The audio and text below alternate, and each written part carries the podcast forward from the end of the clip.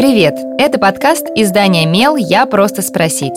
В нем вы задаете вопросы, а наши редакторы находят экспертов, которые отвечают на них коротко и доступным языком. С вами Кристина Бедняк, продюсер и ведущая этого подкаста.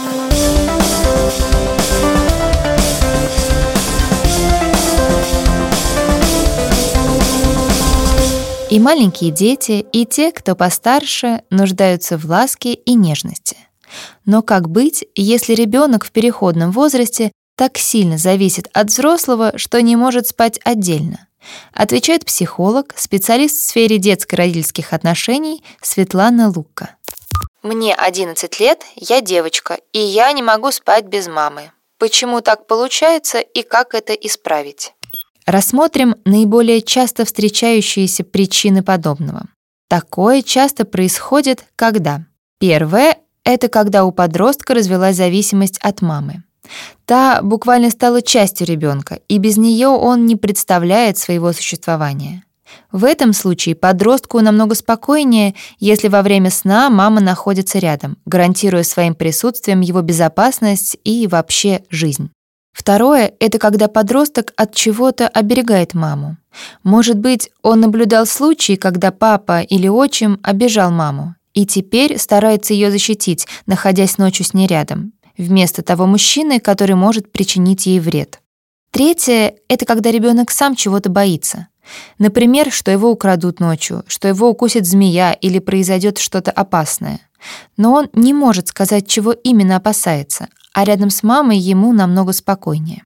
Четвертая причина – это развод родителей. И уже потеряв папу, ребенок боится, что и мама теперь куда-нибудь денется, поэтому охраняет ее ночью. Как же избавиться от этого симптома? Для начала нужно понять, откуда он взялся. Если вас отзывается какая-то идея из этого списка, стоит поговорить об этом с кем-нибудь, кто вызывает доверие. Лучше всего с самой мамой. Иногда этого бывает достаточно, чтобы все прошло. Кроме того, надо внимательно относиться к собственной жизни. Найти то, что нравится делать. Петь, вышивать, печь печенье или играть в баскетбол. Это может быть что угодно, что требует внимания, эмоциональной вовлеченности и где можно увидеть реальный результат. Таким результатом может быть, например, выступление на концерте или подарок, сделанный своими руками. Надо сосредоточиться на этом деле. Стоит проводить с мамой больше времени в реальной жизни, помогать ей по хозяйству, обмениваться с ней новостями, найти общие увлечения. Возможно, она может вас научить чему-то, что хорошо умеет делать сама. Чем больше у вас с мамой живого, настоящего общения, тем ниже будет потребность караулить маму по ночам.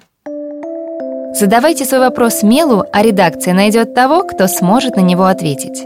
Пишите в наши соцсети или на почту feedback@mail.fm. Мы не раскрываем имена, так что вопросы могут быть любыми. А еще ставьте нам оценки и оставляйте отзывы. Так больше людей узнают про наш подкаст.